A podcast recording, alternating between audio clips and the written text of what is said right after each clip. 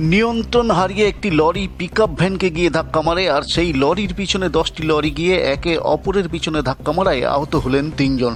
এই আহতদের মধ্যে পিকআপ ভ্যানের চালক খালাসি ও এক সাইকেল আরোহী আছেন বলে জানা যাচ্ছে। স্থানীয় মানুষ আহতদের উদ্ধার করার পর পুলিশের সহায়তায় তাদের সাথে সাথে বাঁকুড়া মেডিকেল কলেজ হাসপাতালে ভর্তি করানো হয়। বাঁকুড়া সদর থানার হেবির মোড়ে ঘটে এই দুর্ঘটনা।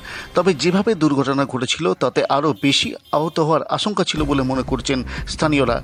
তারা এই ঘটনার জন্য চালকদের বেপরা মনোভাবকেই দায়ী করছেন। সব ছিলাম একটা বড় গাড়ি এদিকে আসছিল আর ছোটো গাড়িটা এদিকে আসছিল। যে আস্তে আস্তে দেখলাম ছোটো একটা সাইকেলওয়ালা ওই সাইডে ছিল। যে ওরা দুজনে আস্তে আস্তে উনিশ বিশ কিছু হয়েছিল। আ- আজকে একটা ধাক্কা। দিয়ে ধাক্কা লাগতে লাগতে এইজনকে দেখছি মাঠের দিকে চলে গেল। যে ওকে মারতে মারতে দেখছি এধারও আবার মানে অ্যাক্সিডেন্টের মতো হতে লাগল। দুবার পেছনে পেছনে আবার সব আহত হয়েছে ছোট বাড়ির একজন হয়েছে আর সাইকেলওয়ালা দেখলাম এখানে তখন আসছি। যে একজন দেখি শুয়ে আছে কান করাটা তার লেগেছে। বাঁকুড়া মেডিকেলে ভর্তি দিয়ে পুলিশ এলো পুলিশ এসে ওকে নিয়ে গেল। দু তিনজন তিনজনের মতন নিয়ে গেল।